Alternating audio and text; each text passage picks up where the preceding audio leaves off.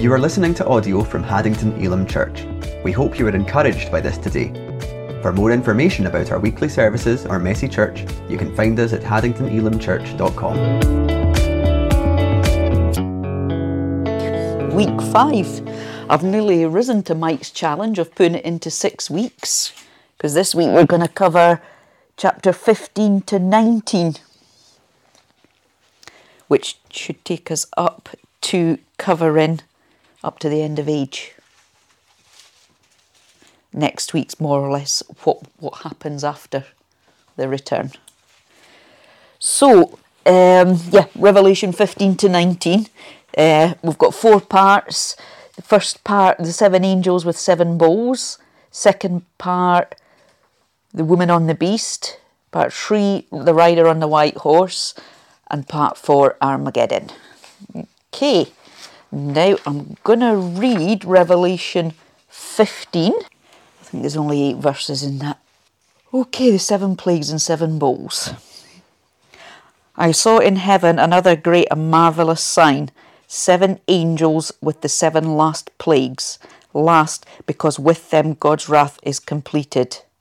And I saw what looked like a sea of glass mixed with fire, and standing beside the sea those who had been victorious over the beast and his image, and over the number of his name. They held harps given them by God, and sang the song of Moses, the servant of God, and the song of the Lamb. Great and marvellous are your deeds, Lord God Almighty. Just and true are your ways, King of the ages. Who will not fear you, O Lord, and bring glory to your name? For you alone are holy.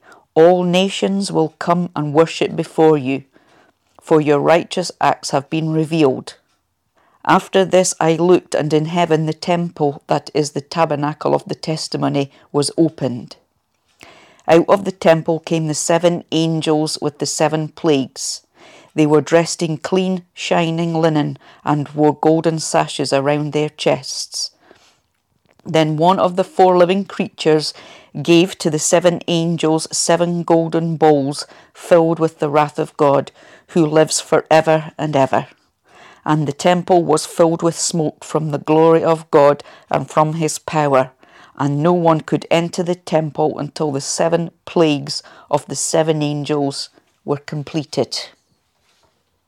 So, regardless of the severe pain and suffering inflicted up to this point from the seven seals and the seven trumpets, still there are those who refuse to repent. So the seven bowls are the last of the 21 judgments and completes God's wrath upon the earth. There'll be no vaccine or government intervention to prevent these plagues. Before they're released, people are separated by a decision. Those who have taken the mark of the beast from those who have refused it. We covered that last week in Revelation 13. Okay, the seven bowls are released on the Antichrist system and his followers, those with the mark. We'll read that in the next chapter. Revelation 16, verse 2. So John saw a vision of the temple in heaven open with the tabernacle, and I think one version says the covenant law. We're going back into Old Testament there. He saw those who had been victorious over the beast and his image, which is the tribulation saints. They stood alongside a sea of glass, or what appeared to be a sea of glass, mingled with fire. They were given harps with the song of Moses and the Lamb. I'm sure Mike will be quite happy to hear us getting a new a new guitar, a nice nice new harp. Now the song that we read there is used in similar similar phrases are used in Psalm 111, Deuteronomy 32, Psalm 86, and 98. That's according to Bible Gateway.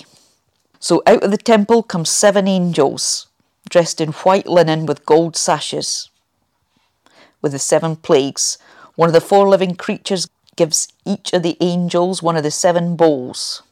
And the, it says the temple was filled with smoke from the glory of God and his power. And no one could enter the temple until the seven plagues were released. Now, these seven plagues that we're going to have a look at, they've got similarities to the ten plagues of Egypt.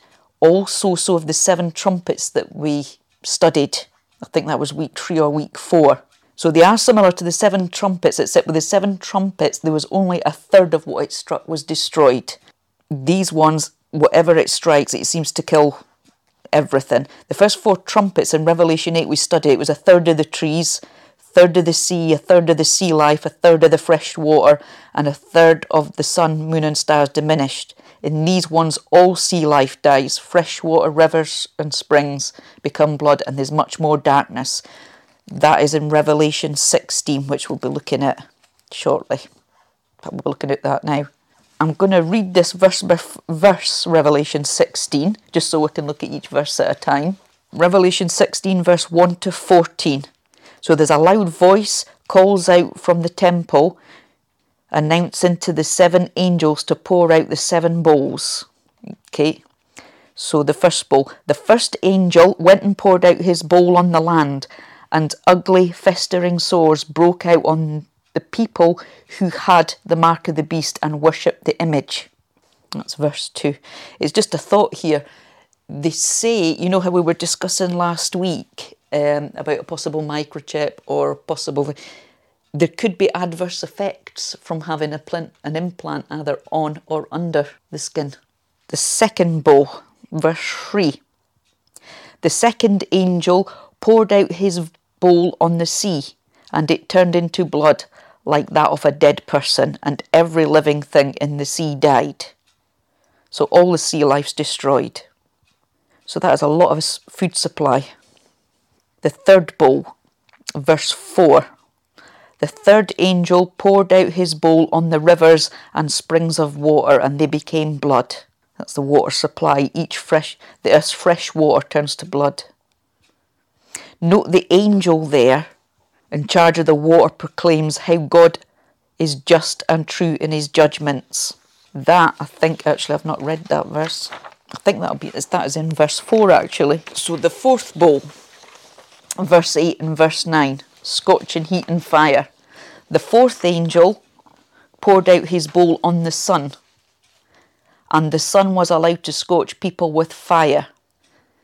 They were seared by the intense heat and they cursed the name of God who had control over these plagues, but they refused to repent and glorify him.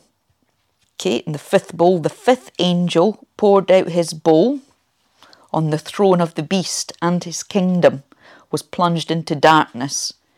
People gnawed their tongues in agony and cursed the God of heaven because of their pain and their sores, but they refused to repent of what they had done. Can you imagine being in agony so much that you know your tongue? Okay, the sixth bowl. That's in verses 12, 13, and 14. The sixth angel poured out his bowl on the great river Euphrates, and its water dried up to prepare the way for the kings from the east. Then I saw three impure spirits that looked like frogs. They came out of the mouth of the dragon out of the mouth of the beast and out of the mouth of the false prophet. They are demonic spirits that perform signs and they go out to the kings of the whole world to gather them for the battle on the great day of God Almighty. Okay, so the great river Euphrates, I think we spoke about that last week, dries up to make way for the kings of the east, which would make it easier for armies to travel and assemble for Baal. Three evil spirits similar to frogs come out of the mouths of the dragon, the beast, and the false prophet. Demons performing miraculous signs to deceive the kings of the earth to prepare them for battle. Armageddon, which we're just going to look at shortly. Okay, the seventh bowl. That's in verses 17 to 21. The seventh angel poured out his bowl into the air, and out of the temple came a loud voice from the throne, saying, It is done. Then there came flashes of lightning, rumblings, peals of thunder, and a severe earthquake. No earthquake like it has ever occurred since mankind has been on earth. So tremendous was the quake, the great city split into three parts, and the cities of the nations collapsed. God remembered Babylon the Great and gave her the cup filled with the wine of the fury of his wrath. Every island fled away, and the mountains could not be found. From the sky, huge hailstones each weighing a hundred pounds, fell on people, and they cursed God on account of the plague of hail, because the plague was so terrible. Okay, so there's a loud voice proclaiming, It is done. If you remember prior to that, no one was allowed to enter the temple, but now there's a voice proclaiming, Okay, it's done. So it mentions here a severe earthquake like no other. Island and mountains cannot be found. When we read the six seal, the seven seals, I think in Revelation six fourteen, it talked about island, islands and mountains being removed from their places. You note here that they cannot be found. So judgment comes on harlot Babylon, which we're just going to look into next. Now, huge hailstones, £100 each. According to Bible Gateway, that's approximately 45 kilos each. So imagine, imagine that coming down on the car bonnet. Okay, so that's seven plagues and seven bowls. All right, I'm going to zoom in on the sixth bowl, the Armageddon. Armageddon, the Battle of Jerusalem in Revelation 16. Okay, and that was in verses 12 to 16, which I think I've read. I'll just go over it again. The sixth angel pouring out his bowl on the great river Euphrates, and its water dried up to prepare the way for the kings from the east. And I saw three evil spirits that looked like frogs. They came out of the mouth of the dragon, out of the mouth of the beast, and out of the mouth of the false prophet. They are spirits of demons performing miraculous signs and they go out to the kings of the whole world to gather them for the battle on the great day of God Almighty. Okay, so Bible end time prophecy describes nations coming against Israel in the last days. We'll see an increase hostility towards Israel from Western nations as well as Arab Muslim nations, which eventually leads to a global conflict. Regardless of attempts to maintain world peace through global leaders, it will have no effect in preventing this war. The Battle of Jerusalem is when all the nations surround it to make war, often referred to as Armageddon or World War III. As we've read, it takes place on or after the sixth bowl. John sees the demonic spirits performing signs to go out to deceive the world leaders to entice them into a battle. The Hebrew word for Armageddon is Har Megiddo, meaning hill or country of Megiddo, which is approximately 80 miles north of Jerusalem. This is where major battles were fought in history and will be the place of gathering for military leaders and their armies in this conflict. This will be the largest military campaign in history. Once gathered, they moved down towards Jerusalem. So this battle takes place in the valley of Jehoshaphat, the Kidron Valley, just east to the old city of Jerusalem.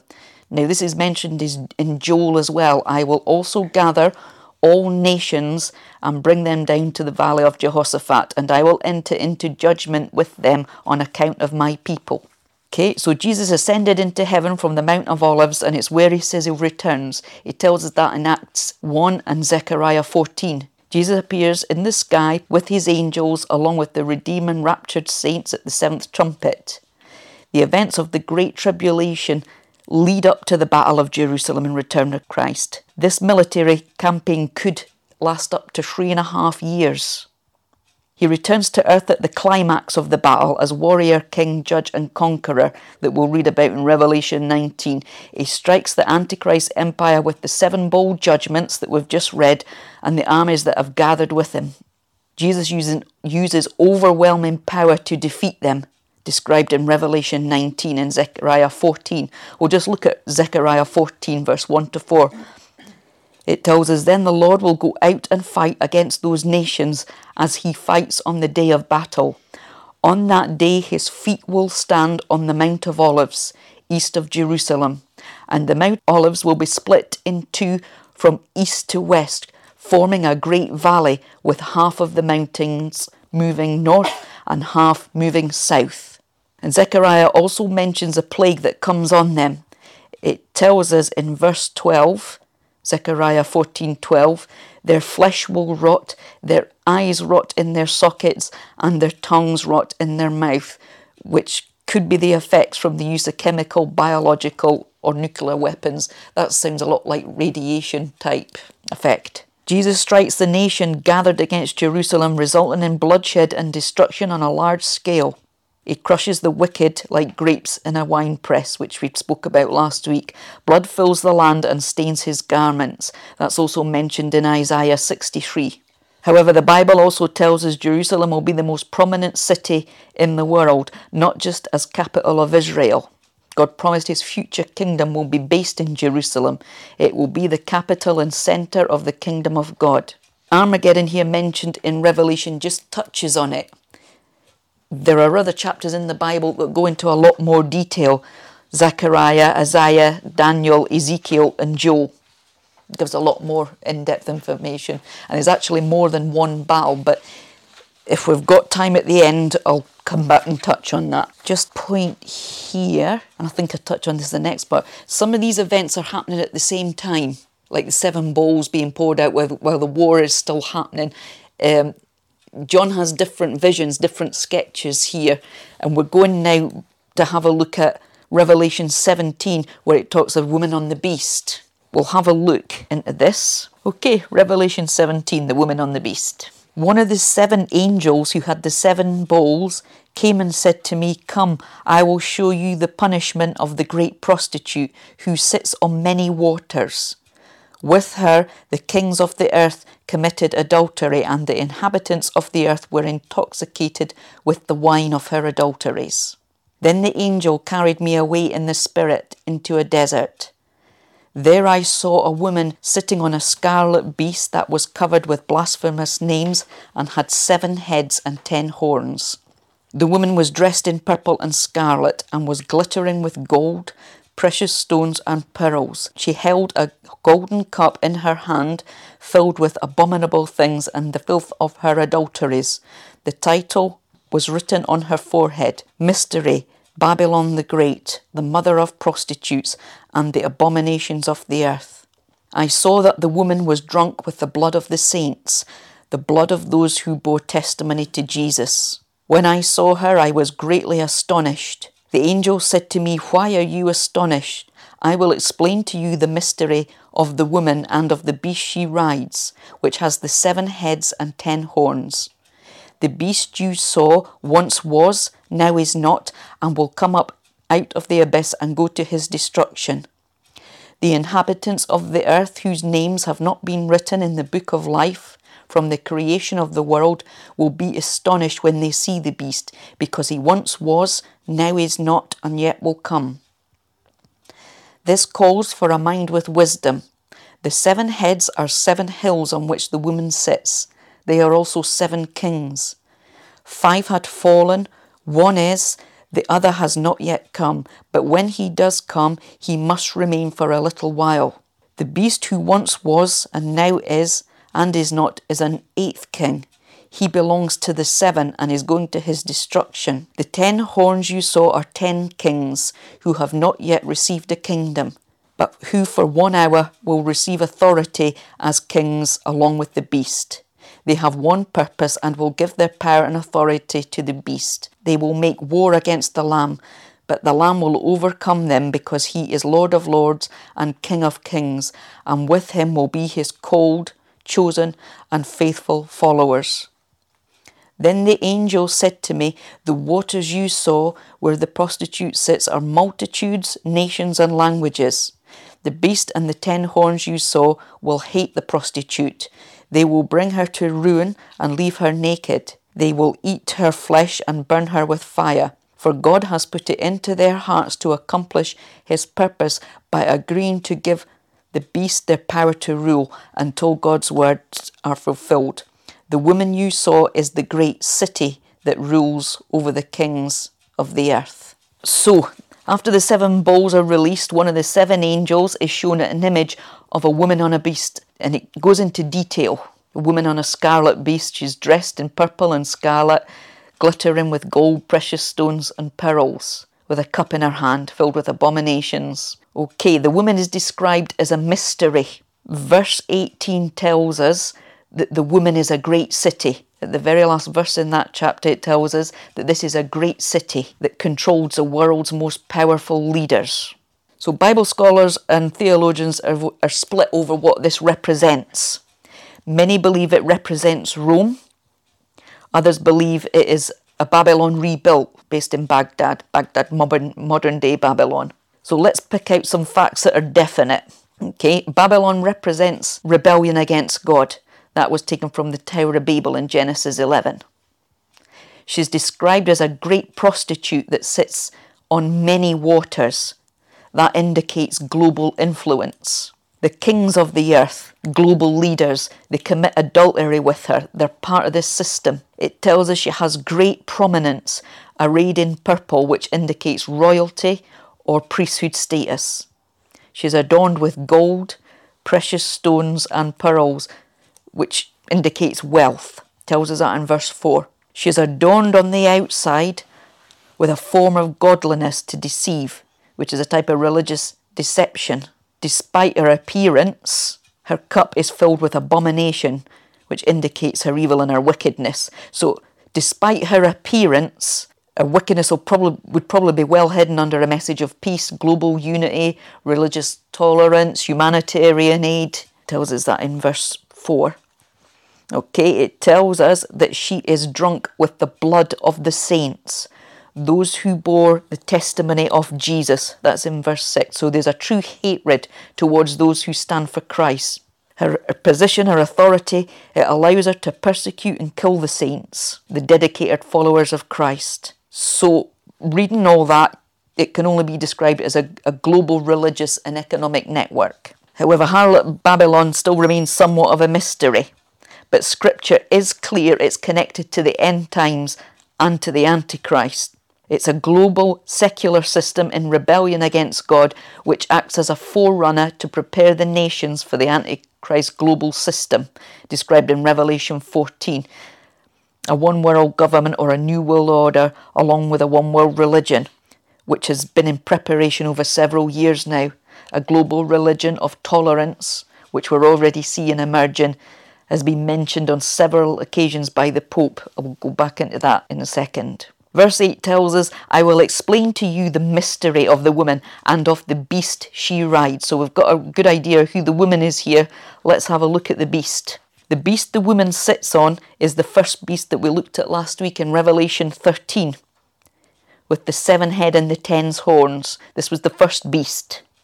We looked at the ten horns but we've not looked at the seven heads yet. But we did identify this beast as being the Antichrist. The woman on the beast indicates that she's being carried, it's supported by the Antichrist.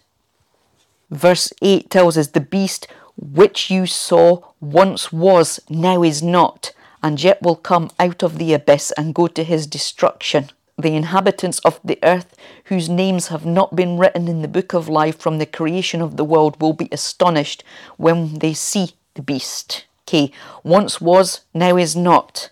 This could relate to the death and resurrection of someone or something that we spoke about last week.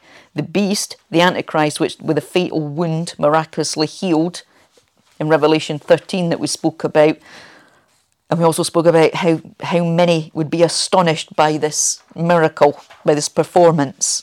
Those not in the book of life, it confirms again that this beast is the Antichrist. So let's have a look at the seven heads. The, the word adultery, I think the context here is used in unfaithful. Okay, the seven heads, the seven hills, and the seven kings. Many believe this is the Roman Catholic Church, as it is unfaithful in representing Christ with many false and unbiblical doctrines, dif- very different from the New Testament church. The biggest deception is the belief in Christ alone is not enough for salvation. Many believe it's Rome because it's the city on seven hills. It tells us in verse, Revelation 17, verse 9, the seven heads are seven hills on which the woman sits. They are also seven kings. So the Vatican is situated on seven hills, and I've named them there. It turns people away from the true faith towards idol worship. It's one of the largest financial systems. The immorality committed over the years have been well covered up. It's persecuted and tortured and burned many at the stake for rejecting the authority of the Pope. It's guilty of martyring many Christians throughout history. It's the state church in some countries Italy, Spain, Portugal, Poland, South America, and Ireland. And it also has a a major influence over many nations and the governments there. The Pope and priests claim titles that belong only to God. It tells us in verse 3 that she's full of names of blasphemy. Many of these, the Pope and priests take titles of Holy Father and Father and His Holiness, and I think your worship as well is often referred to The prayers are directed to Mary and the saints. The Catholic faith teaches in order to enter heaven, all sacraments must be kept. Confessions of sins to priests who have the power to power to grant forgiveness. And purgatory is a halfway place between heaven and hell, where unforgiven sins are purged away. There are, although there are many other similarities between the Catholic Church and the woman described as a harlot, verse 10 goes on to tell us that the seven hills represent seven kings or seven kingdoms. Verse 10 They are also seven kings. Five have fallen, one is, the other has not yet come. Just a note on the Catholic Church that it's actually it has been faithful in other areas. It's held to the name of Jesus in other aspects. It's also stood against homosexuality. So I'm not anti anti-Catholic. I'm just bringing out here. I also believe that God is going to do a work. There's many people in the Catholic Church that are charismatic, so I do believe that there's going to people come out. The you know it's not all rotten to the core. There's as much uh, deceit in the Church of Scotland and faithfulness with turning you know away from the Word of God. So there are also seven kings. Five have fallen. One is, the other has yet to come. That's in verse 10. So remember last week this, we studied Daniel's vision of the four beasts and Nebuchadnezzar's dream of the statue which represented the four kingdoms. Okay, the Babylonian Empire was in power at that time when Daniel was in. But there had been two previous kingdoms, Egypt and Assyria. So six kingdoms had been in power in history, and this is in relation to Israel. The seventh as we spoke last week, a future and final earthly kingdom. So these seven kings could represent the seven kingdoms. Many believe that that's what they represent, but I'm just giving you different angles here. One key verse here is it tells us five is fallen, the other has yet to come. So we've seen five fallen, and we've seen the Roman Empire. So five have fallen. The first five um, empires had fallen prior to John writing the book of Revelation. The one that is, the Roman Empire, existed at the time of John's writing. The one that is to come refers to the seventh, final, and future earthly empire. But there's a wee spanner in the works here. Revelation tells us the beast, the Antichrist, is the eighth king who belongs to the seven. That's in verse 11. So the beast who once was and now is not is an eighth king. He belongs to the seven and is going to his destruction. Okay, there's different beliefs as to who or what the connection is between the seventh and the eighth king here. Is there going to be another king in power just prior to the Antichrist? Does the woman represent a seventh kingdom which the Antichrist carries? It could represent a two separate time frames. You know, in the seven year tribulation period, we've got a three and a half, the initial three and a half year period, and the Antichrist comes in in the final three and a half year with his system. In the first half, he masquerades as a man of peace. The second half is revealed, the mask's off. So during the tribulation, the Antichrist is killed and comes back to life. It could re- represent the two heads, the eight belonging to the seven. For me, that that's something that is a case of wait, wait and see. right, the ten horns, as we say, we studied last week. So it tells us in verse 12 to 16 the ten horns, which were the kings, have not yet received a kingdom. They bring about the destruction of the harlot system. It tells us the harlot is hated, eventually destroyed, and replaced with the ten nation coalition. God allows them to strip her of all her authority. Okay, so it served its purpose. The Antichrist has no longer any, any need for it. It's finished.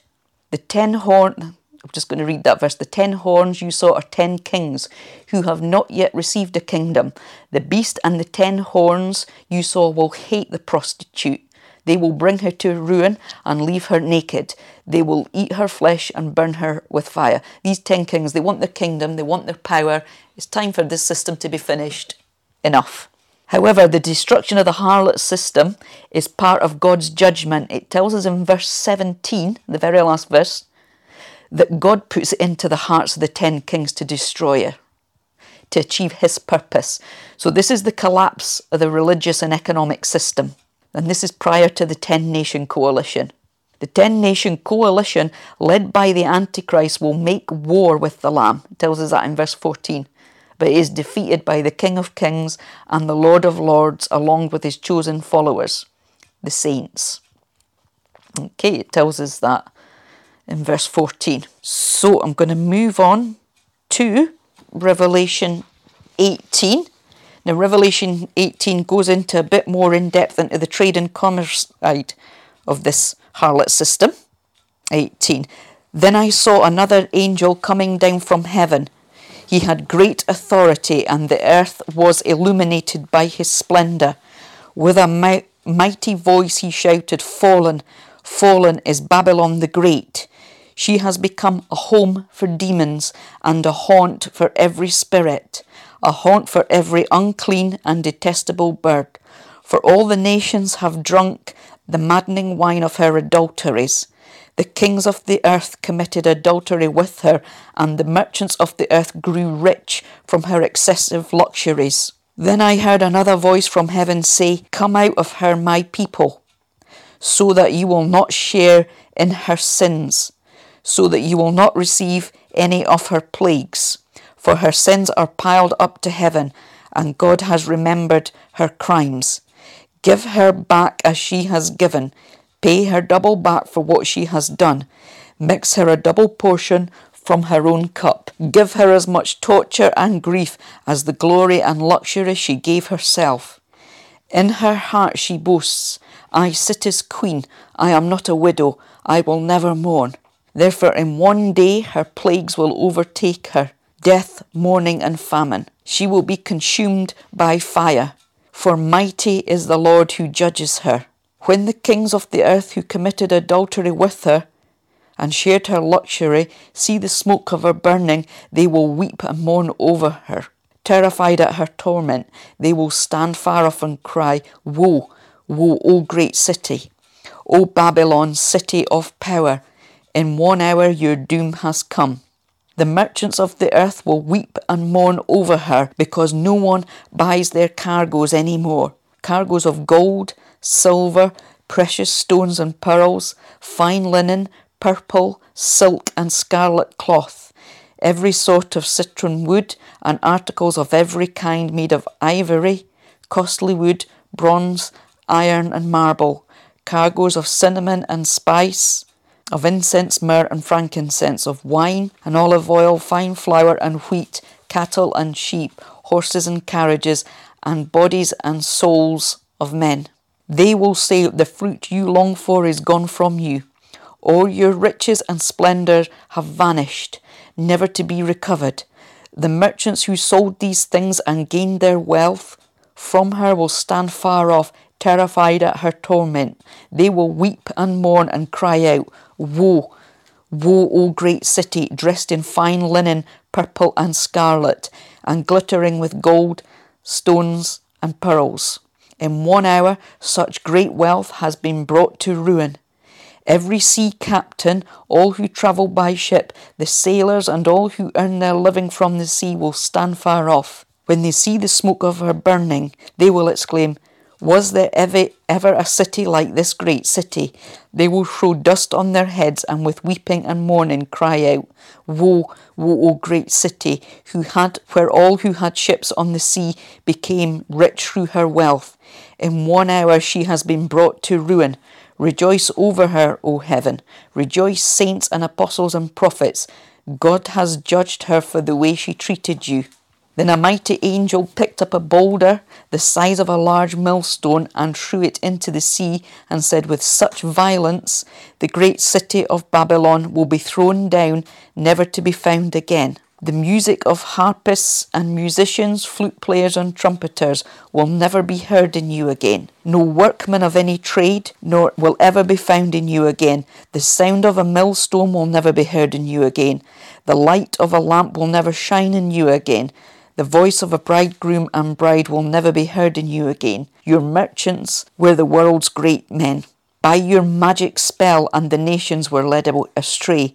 In her was found the blood of the prophets and the saints and all who had been killed on the earth. So there's a lot of detail there about the trade and the commerce side of it.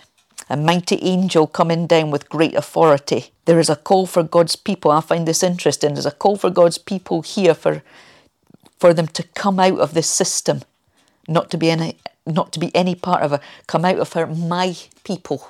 So there's a warning beforehand of judgment here. And it tells us in verse 21 that with such violence it's destroyed.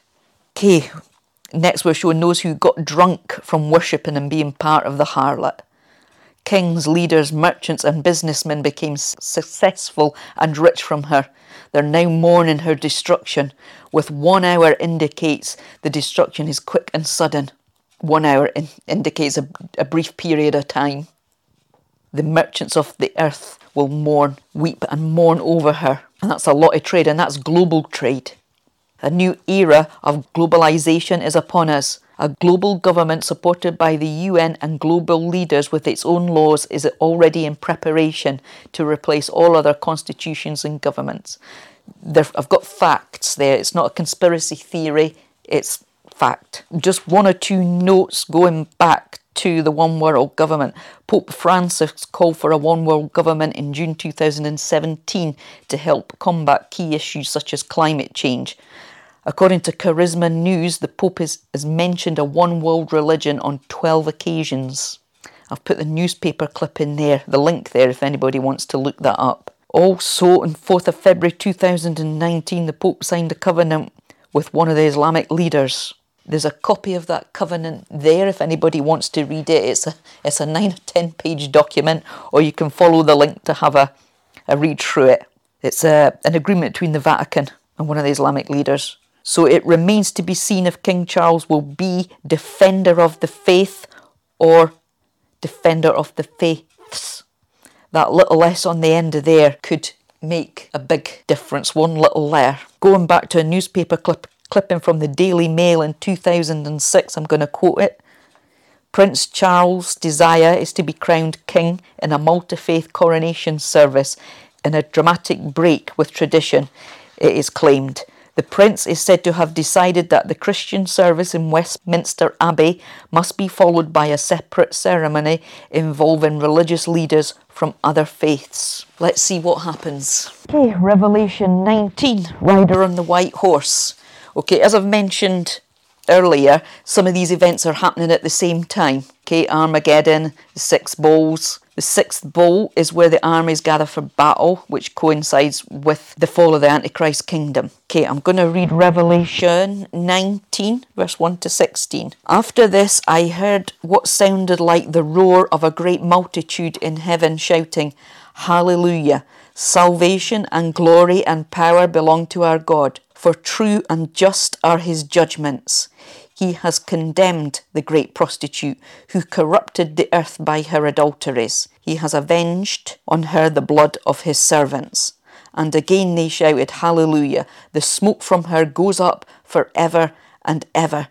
The twenty four elders and the four living creatures fell down and worshipped God, who was seated on the throne, and they cried, Amen, Hallelujah. Then a voice came from the throne saying, Praise our God, all you his servants, you who fear him, both small and great.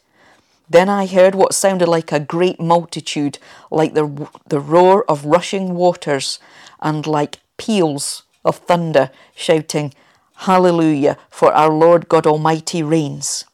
Let us rejoice and be glad and give him glory, for the wedding of the Lamb has come, and his bride has made herself ready.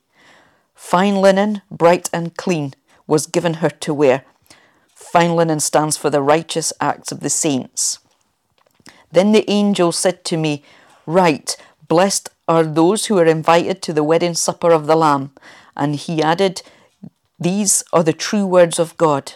At this, I fell at his feet to worship him, but he came to me, Do not do it. I am a fellow servant with you and with your brothers who hold to the testimony of Jesus. Worship God, for the testimony of Jesus is the spirit of prophecy. So the rider on the white horse, I saw heaven standing open, and there before me was a white horse whose rider is called Faithful and True. With justice he judges and makes war. His eyes are like blazing fire, and on his head are many crowns.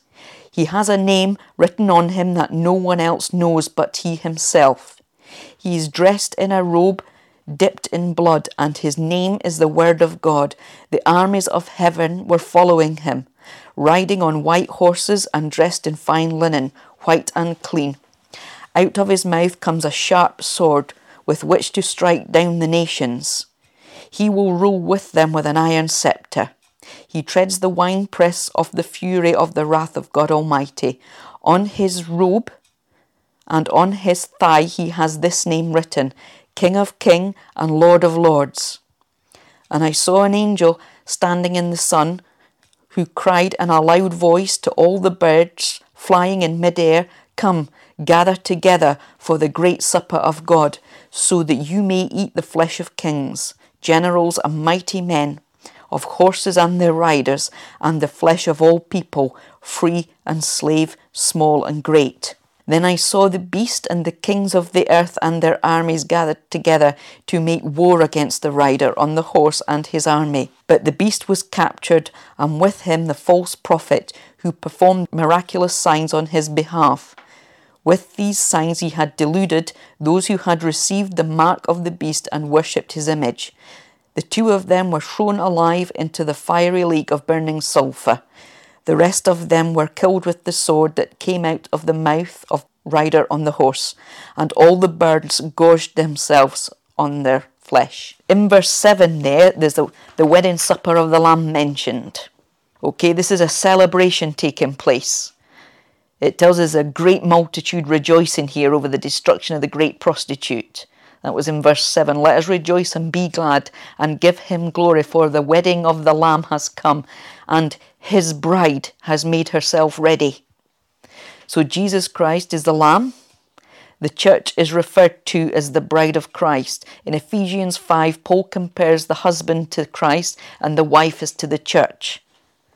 So a marriage feast takes place between Christ and the church on his return. In Ephesians 5:27, it illustrates the, the bride being presented to Christ as a radiant church, without stain, wrinkle, or blemish, holy and blameless, and victorious. So there's a great and joyous celebration between Christ and the saints. The parable of the wedding feast is in Matthew 22, verse 1 to 14. So there's a celebration after all this. But after the celebration, there's still a battle to be won. John sees heaven opened up and a white horse with a rider named Faithful and True come forth. So Jesus is the rider on the white horse.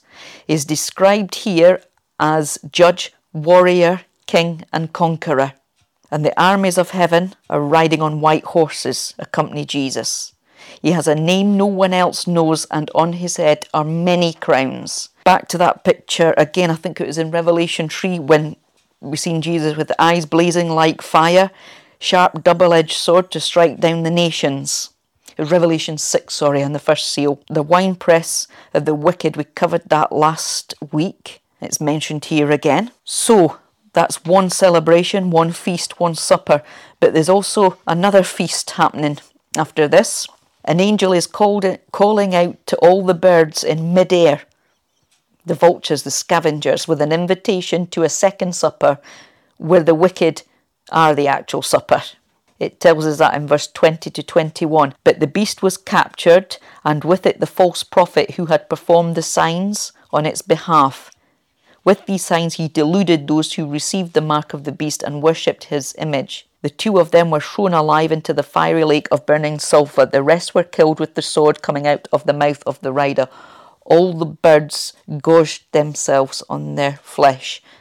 No not a nice picture. So the vultures are invited to come eat the flesh of kings, generals and mighty men, horses and their riders.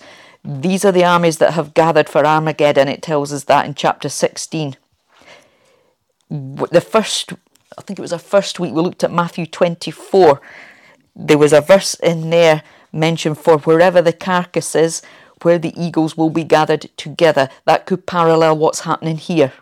So the beast is captured along with a false prophet. They are both thrown into the lake of fire. Tells us that in verse 20. And the rest of the Antichrist followers, those with the mark of the beast, is quite specific there, are killed by the sword. And the rest are killed.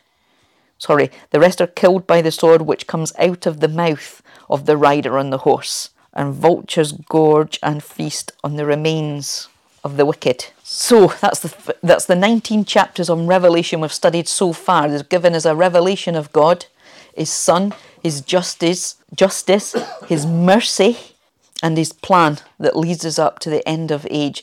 So when Jesus returns, there's a celebration. The Antichrist kingdom is destroyed.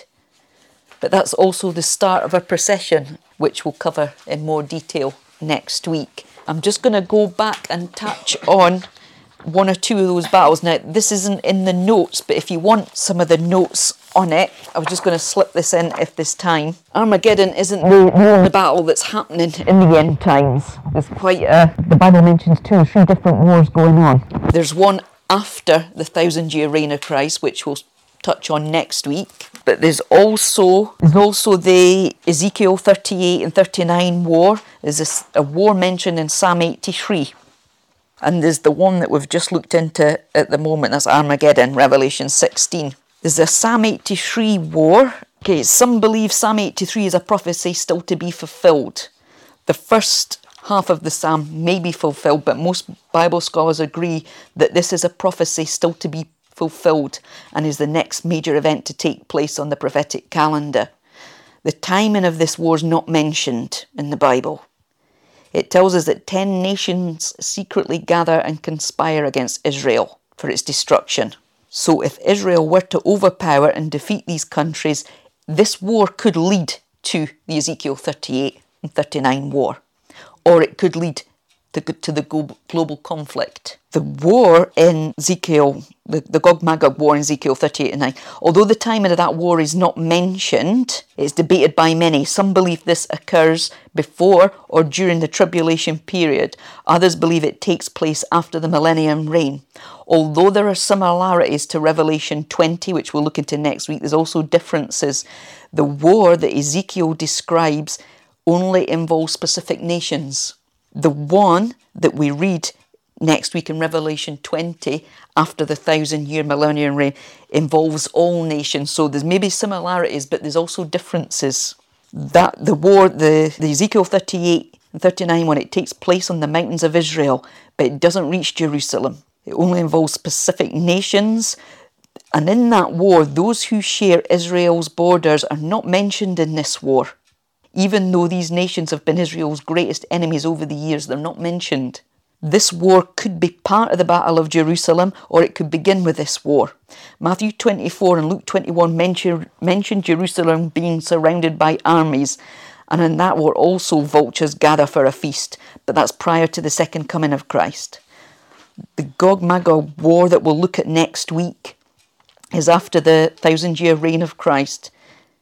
The Gog Magog war is mentioned and it occurs after the, the millennium reign and the armies surround Jerusalem. Satan is released and immediately goes out to deceive the nations from the four corners of the earth. But in this one, although there's a large army gathered, it doesn't appear to be much of a battle because God just devours the armies by fire. Once they're gathered, they're destroyed. So that could be a separate war, but that is the final war prior to the new heavens and the new earth. We'll look at that one next week. The one we've just looked at the, the Armageddon, that occurs prior to and after the second coming of Christ. It involves all nations gathering against Jerusalem.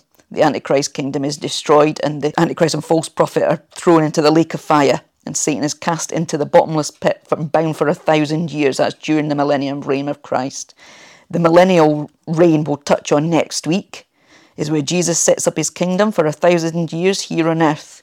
He rules worldwide from Jerusalem along with the saints, with righteousness, peace, and justice. During this time, Revelation and, and Isaiah describe it as a time of peace. Satan is bound for those thousand years. So, really don't see any war happening during that time. But we'll look a bit more. If anybody wants any more details on these wars, Psalm 83 and the Ezekiel 38 and 39, it's all there for further study, but because it's not part of Revelation, I can only really sort of touch on it. But there is more in depth information there for you. Thank you for listening. Please tune in next week for another inspirational message. If you're in the East Lothian area, visit us online at haddingtonelimchurch.com for information about how you can join us for our weekly Sunday services.